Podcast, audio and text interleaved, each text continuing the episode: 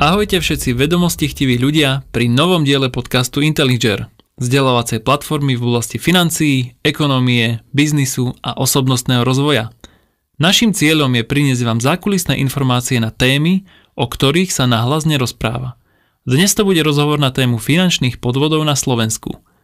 Moje meno je Peter Macek a budem vás prevádzať touto epizódou spolu s mojim kolegom a sparring partnerom Oliverom Frančekom. Oliver, vitaj. Ahoj Peťo, opäť ťa rád vidím. Dobre, poďme si teda rozobrať, aká bola situácia na Slovensku, lebo tým, že tu bol komunizmus, socializmus, totalita, všetky tieto krásne režimy a ich pádom vlastne sa otvoril ten trh, čiže predpokladám, že to bol ten bod, kedy nejaké investičné príležitosti začali prenikať aj na naše územie. Takže ako to bolo historicky a ako sa to vyvíjalo? Máš úplnú pravdu. Za minulého režimu, toho socializmu, ani zďaleka sa nemôžeme nejako baviť o tom, že sa dal plnohodnotne budovať majetok. V podstate sme boli uzavretý systém. A potom, keď sme sa tak otvorili tým ostatným krajinám, tak samozrejme prišli aj o možnosti, ktoré ponúka práve ten, ten kapitalizmus alebo ten systém kapitálu, teda peňazí a to je aj to investovanie. Ale tým, že sme vlastne stále aj dnes sme mladá krajina, aj po tých 30 rokov, tak e, v tých 90 rokoch to bolo naozaj, naozaj len úvod. Vtedy to nám prenikalo, preniklo aj to dobré, aj to pozitívne, prišlo žiaľ aj to negatívne a v podstate sme sa naozaj museli učiť e, za jazdy, ako sa hovorí. Čiže predpokladám, že boli tu aj nejaké skupiny alebo produkty, ktoré využívali tú nevedomosť tých ľudí a to zneužívali svoj prospech. Presne tak, ono to vždy príde ruka v ruke, tak ako sú ľudia, ako sme to vraveli v minulom diele, o finančných podvodoch vo svete. V princípe všade sú ľudia hm, hladní po rýchlom úspechu, po rýchlych peniazoch. Bolo to tak aj na Slovensku, ako náhle prišli prvé príležitosti a zrazu sa zistilo, že existuje aj niečo iné ako vkladná knižka a stavebné sporenie, čo bolo vlastne také známe produkty ešte a potom prišli úplne, úplne iné možnosti, tak e, s tým samozrejme prišli aj tie prvé negatívne podvodné schémy aj na Slovensku. Tak poďme si ich rozobrať, poďme rozobrať tie najslávnejšie schémy. Najslavnejšie schémy, tak najslavnejšia suverene za tých 30 rokov do dnes zatiaľ schéma má tri písmenka a keď sa povie BMG, Invest, tak e, množstvo ľudí bude vedieť, o čom sa vraví na Slovensku, pretože je to najznámejší podvod, aký tu bol.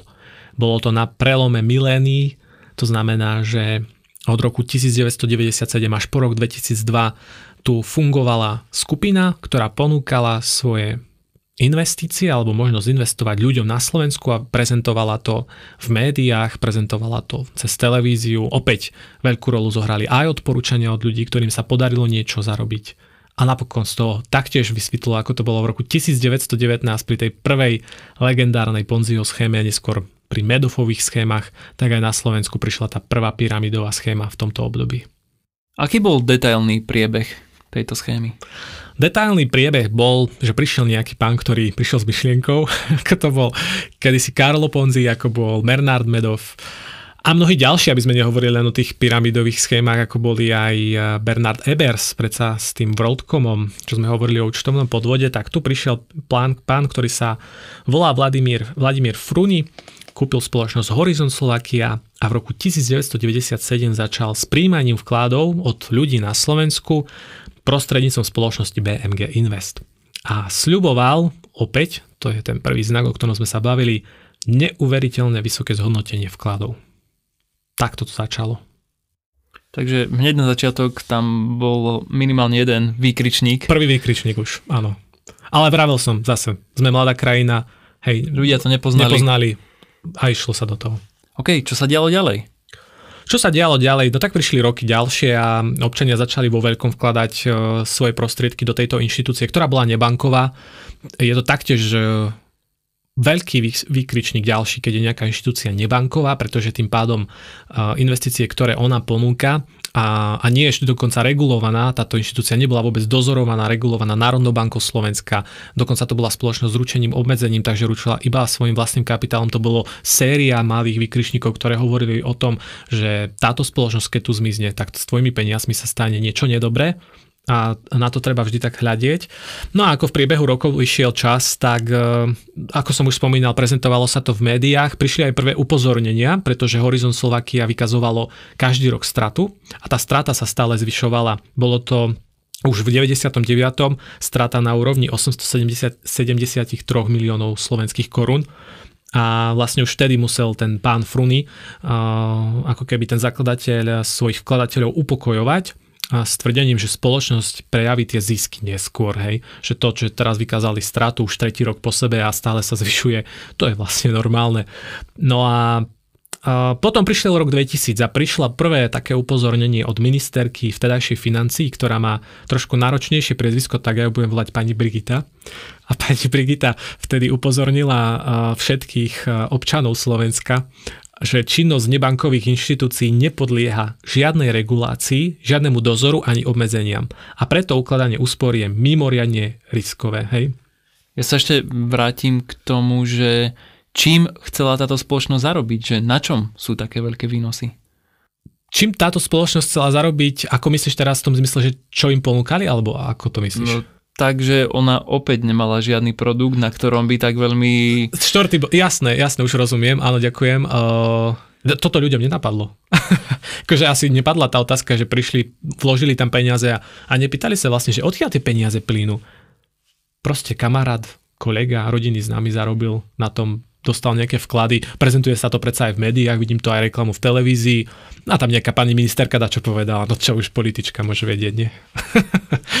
akože, uh, neviem, nevidel som ho do hlav vtedajších ľudí, ja som uh, narodený v 99. takže v tom období, kedy sa tieto veci diali, ja som vlastne iba prvýkrát nakúkol uh, tu a dnes už, keď e, aj fungujem v tejto oblasti a mám množstvo klientov, áno, opočul som aj od nich e, mnohých, že tam vložili veľké peniaze, nepýtali sa túto otázku, že odkiaľ prichádza výnos. Proste bola tam tá dôvera. Ľudia verili, prišla nová doba, ako si hovorili, nejaké nové možnosti aj prišla, povedali si aj nová prvá investičná možnosť, veď také sú na západe, takže vložíme svoje prostriedky tam. No a niektorí si brali teda, e, nechcem povedať, že hneď úvery, ale keď videli, ako sa im darí, tak boli aj takí, čo si zobrali úvery, boli takí, čo aj vložili celoživotné úspory do BMG Invest a prišli o ne. Kedy sa na to prišlo a ako? Prišlo sa na to, neprišlo, prichádzalo sa na to postupne, akože tie upozornenia tam boli, len to je práve ten problém toho, toho celkového, keď niečo nie je pod dozorom priamo Národnej banky Slovenska. Národná banka Slovenska vtedy trošku hrá takého mŕtvého chrobáka, keď to tak poviem na rovinu, pretože ona v podstate si utrie ruky, ako bol ponský pilát, čo urobil vlastne, že vlastne to nie je podobnou. Ja som vás upozornil, dal som nejaký statement alebo nejaké vyhlásenie, alebo ministerka dala nejaké vyhlásenie, dal som ho pár razy za sebou, ale reálne nemôžem nejako zasiahnuť. Hej? No, jasné, že je to problém. To, je to problém, lebo potom kto má dozerať na tie financie ľudí, kde je ten dozorný orgán, ktorý má práve upozorniť ľudí na to, že nie, niekde je problém a že treba pozastaviť to investovanie alebo pozrieť sa na to, či naozaj nejde o podvodnú schému. Takže nestalo sa to, stalo sa až v roku 2002, že pobočky BMG Invest sa zo dňa na deň e, zatvorili a ostali zatvorené a v podstate do tej doby stihli vyzbierať od obyvateľov na Slovensku 60 skoro 3 miliardy slovenských korún, čo je v prepočte na eurá, aby sme boli teraz presní, pre, hlavne pre tých, ktorí tie koruny moc nezažili, 2 miliardy, 2 miliardy pardon, eur. No a vlastne uzavreli celkovo 856 tisíc zmluv s obyvateľmi na Slovensku a poškodených bolo celkovo 170 tisíc ľudí z toho. Je ešte potreba povedať, že tie 2 miliardy eur, o, to bolo vlastne vtedy na koruny, že vtedy to bolo ešte obrovské číslo, vo vplyvom inflácie vlastne môžeme to číslo vnímať inak teraz a inak vtedy. Presne tak, ďakujem. Výborný, výborné doplnenie, ďakujem veľmi pekne. Tá inflácia odvtedy bola samozrejme násobná, takže na vtedajšiu dobu išlo o obrovské peniaze. Ako dopadli majiteľia firmy, pán Frúny? Došlo na obvinenia. Spoločnosť sa vytunelovala a v tomto figurovali niekoľko mien, ja poviem iba jedno, pretože to je také známejšie, je to Jozef Majský, s ním bol aj dlhoročný súd, takže to bola osoba, ktorá ako keby vstúpila do tých nebankových cieľov ich vytunelovať, to znamená prečerpať majetok z jednej firmy do druhej, to je to vytunelovanie, to znamená, že tá firma keď skrachuje, tak ona povie, ja nemám peniaze na vyplatenie, hej, a tie peniaze sa zatiaľ preliali inám. A tu už asi ľudia na Slovensku poznajú, že sa to zmenilo na dosť veľké ťahanice, súd sa zmenil na nekonečný príbeh. No a v podstate zakladatelia áno boli obvinení, to bol ten Vladimír Fruny a bol tam ešte jedno meno figurovalo. No a tá spoločnosť vlastne Horizon Slovakia išla do konkurzu a boli už medzičasom vlastne obvinení aj odsedení, okrem teda toho pána, ktorého som práve spomenul. Čiže ale je nutné povedať, že investori sa nedostali k svojim e, peniazom. Bola to pyramidová schéma, áno. Do, opäť, e, bola to pyramída, e, bolo to z vkladov obyvateľov, sa vyplácali tí hore, to znamená, niektorí dostali peniaze, niektorí na tom zarobili, ale späť po krachu sa dostalo iba 1,8% z celkových vkladov. To znamená, že minimum sa reálne vrátilo späť. Boli aj nejaké súdne ťahanice, niektorí ľudia dostali malé čiastky, alikvotné čiastky, niektorí vôbec nič, už sa k tým peniazom nedopracovali a tie súdy sa naozaj zmenili na dlhoročné ťahanice, ktoré neviedli prakticky nikam. A máš pocit, že tá pachuť z toho podvodu je ešte stále cítiť dnes? Trúfam si povedať, že takáto skúsenosť e, relatívne dosť skoro potom, ako sme sa stali samostatnou republikou, dosť výrazne traumatizovala jednu celú generáciu, určite. Jedna celá generácia si automaticky spojila slovo investovanie alebo budovanie majetku s podvodom, čo je samozrejme nesprávna asociácia, ale táto skúsenosť sa tak hlboko vštepila v nich, že že to jednoducho ich poznačilo. Aj preto dnes my na Slovensku máme veľmi nízke percento ľudí, ktorí si investujú prostriedky do, do naozaj kvalitných investičných aktív a skôr sú ľudia naučení na tradičné, stále tie sporiace účty, bežné účty. Kedy si teraz až skončili vkladné knižky, doteraz ešte kopu ľudí malo na vkladných knižkách milióny eur stavebné sporenia a podobne, to znamená produkty, ktoré im nevedia z dlhodobého hľadiska ani len pokryť infláciu. A jasné, že ich to poškodzuje. Každého jedného človeka, ktorý takto rozmýšľa, ktorý dokonca peniaze nie, že má v banke. A ja si pamätám aj ľudí, ktorí prišli za mnou na stretnutia a povedali, že majú desiatky tisíc eur, ale nie, že oni ani bežný účet nemajú. To boli väčšinou tí starší, bola to presne tá generácia, ktorá teraz už ide v podstate buď do dôchodku, alebo je na dôchodku, tak oni majú peniaze doma. Oni už takú nedôveru získali, že neveria absolútne nikomu. Takže poznačilo to, traumatizovalo jednu celú generáciu určite. Sú finančné produkty, na ktorých ľudia výrazne prerábajú aj dnes? Áno, už sa dostávame trošku ďalej a uh, ja nepoviem, že sú to podvody, lebo to nebolo nikde označené ako podvod, ale sú to stratové produkty. Vykonali sa isté činnosti v minulosti, ktoré viedli ku strate obyvateľov a jedno z takých najznámejších bol, bol druhý pilier um, a mnohí ľudia aj o tom vedia že v druhom pilieri v podstate v roku 2012 sa udial zásah štátu tak výrazný, ktorý ovplyvnil úspory dnešných ľudí v miliardách eur. Vieš nám to aj nejako objasniť? Alebo ešte je to v nejakom procese objasňovania? Nie, myslím, že je to jasné. Akože budem naozaj používať hlavne tie fakty a štatistiky, ktoré sa udiali. Práve v roku 2012 v druhom pilieri vtedajšia vláda prehodila desiatkam tisíc sporiteľov v podstate z negarantovaných fondov do garantovaných fondov, pretože tam sú taktiež v druhom pilieri rôzne typy fondov, niektoré sa volajú že negarantované, a to sú napríklad akciové, indexové, zmiešané a podobne. Potom sú garantované, ktoré sú dlhopisové fondy. No a vlastne tam vtedajšia vláda sa chytila toho slovička, prehodila všetkým tie financí do tých garantovaných s tým, že pokiaľ si tam nechcel vstúpiť, musel si podpísať papier, ktorý ti prišiel poštou, čo samozrejme 80-90% neurobilo. A tak sa stalo, že v roku 2012 tedy 90% ľuďom na Slovensku sa presunuli fo- tieto ich nasporené peniaze v druhom pilieri do garantovaných fondov. A len 10% požiadal teda o to, aby ostali v tých negarantovaných. Vtedy samozrejme uh, Nikto nevedel, ako sa budú vyvíjať finančné trhy. Dnes to už vieme povedať, čo sa udialo a že to bola obrovská chyba, pretože tento zásah pripravil sporiteľov o niekoľko miliard eur, ako som spomínal. ešte začiatkom roka 2023 kým prišla do platnosti reforma, ktorú minulý rok, minulý rok bola zavedená predošlou vládou, lebo tu sa vlády stále striedajú, takže vtedajšou vládou, tak to poviem, tak až 55% malo ešte stále výlučne v dlhopisovom tom garantovanom fonde. A čo tento zásah spôsobil? Toto je tá otázka, ktorú vlastne si musíme zodpovedať. Tak e, je to inak veľmi zaujímavé, ale výpočet e, previedol vtedajší viceguvernér, dneska premiér Slovenska Ľudový Dodor, s, s ekonomom Pavol Povala, tak vlastne oni označili, že ak by mali aspoň 60% ľudia peniaze v akciách alebo v indexových teda fondoch, tak by od roku 2005 až do roku 2015 nasporili o 5,3 miliardy eur viac, ako je tam dnes. Hej. Dnes je v druhom pilieri, pokiaľ sa nemýlim, okolo 12-13 miliard eur No a druhá štatistika, ak by mali 100% v tých indexových fondoch, Uh, tak by za to obdobie sa nasporilo celkovo 8 miliard viac eur. 8 miliard, aby to bolo jasné, to je, to je že 9 0, hej, to je, to je obrovské číslo. To je naozaj obrovské číslo, o ktorom sa tu bavíme, o, ktor- o ktoré by mali ľudia nielen čo viac v druhom pilieri, ale naviac na tom dôchodku.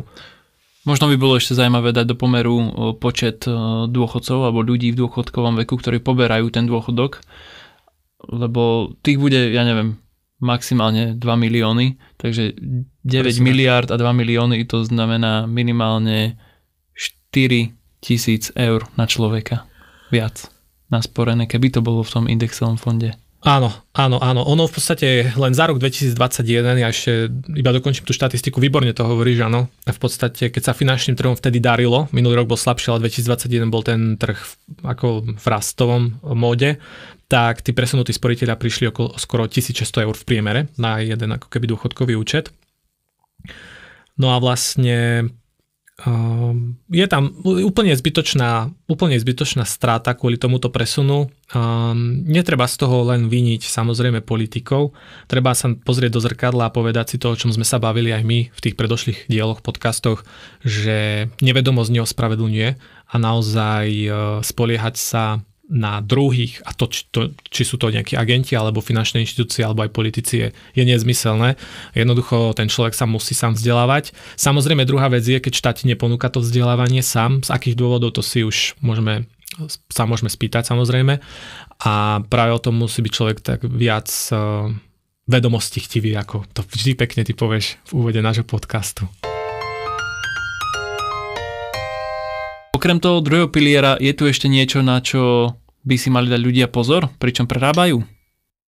Z tých finančných produktov, ktoré aktuálne sú ponúkané a ľudia ich využívajú vo veľkom, tak určite za strátový produkt momentálne dnes je dlho, aj dlhodobo je to pokladané a ja to tak aj stále komunikujem, je investičné životné poistenie alebo aj poistenie so sporením ktorý produkt vlastne pôsobí ako dva v jednom, či kedy človek vlastne je poistený a zároveň si aj cez takéto poistenie investuje do fondov, cez poisťovňu. Ide o extrémne predraženú možnosť, ktorú, ktorú ponúkajú vlastne poisťovne. Opäť ťažia z toho, že je stále dopyt po týchto zmluvách a to nie hlavne preto, lebo ľudia im nerozumejú. Hej.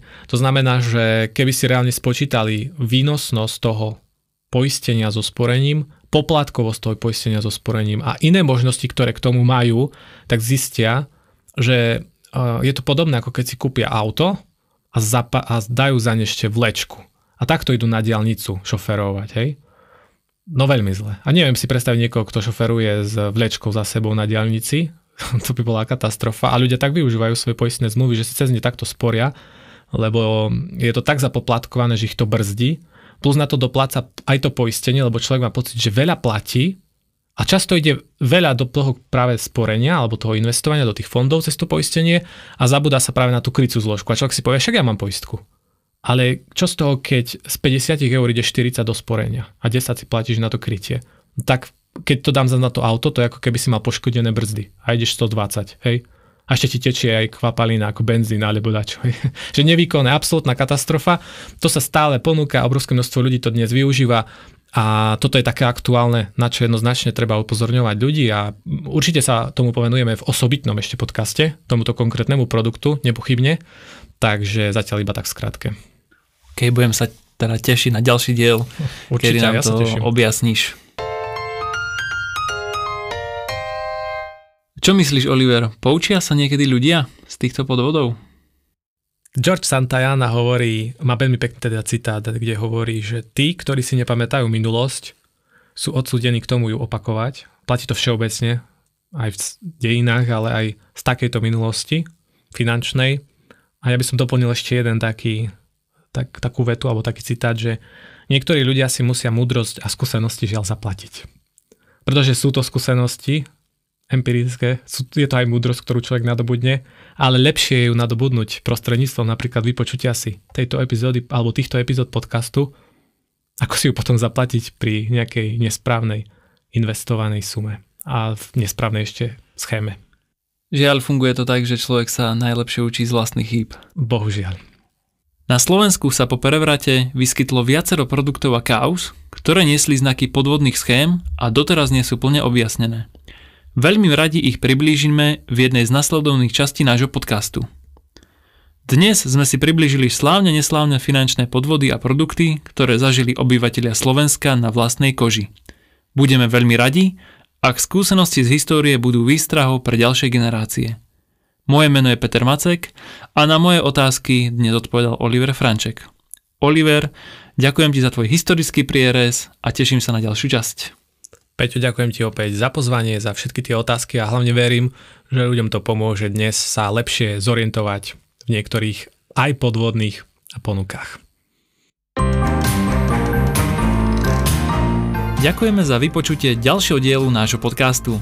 Pustite si nás cez streamovacie platformy, taktiež nás sledujte na sociálnych sieťach. Zmúdrite tento svet a spomente našu tvorbu aj svojim priateľom. Váš názor je pre nás dôležitý, preto zanechajte spätnú väzbu v podobe lajku, komentáru alebo odberu. Tešíme sa na vás pri ďalšej časti podcastu Intelliger, vzdelávacej platformy v oblasti financií, ekonómie, biznisu a osobnostného rozvoja. Platformy, ktorá má radšej rozum v hrsti, než nevedomosť na streche.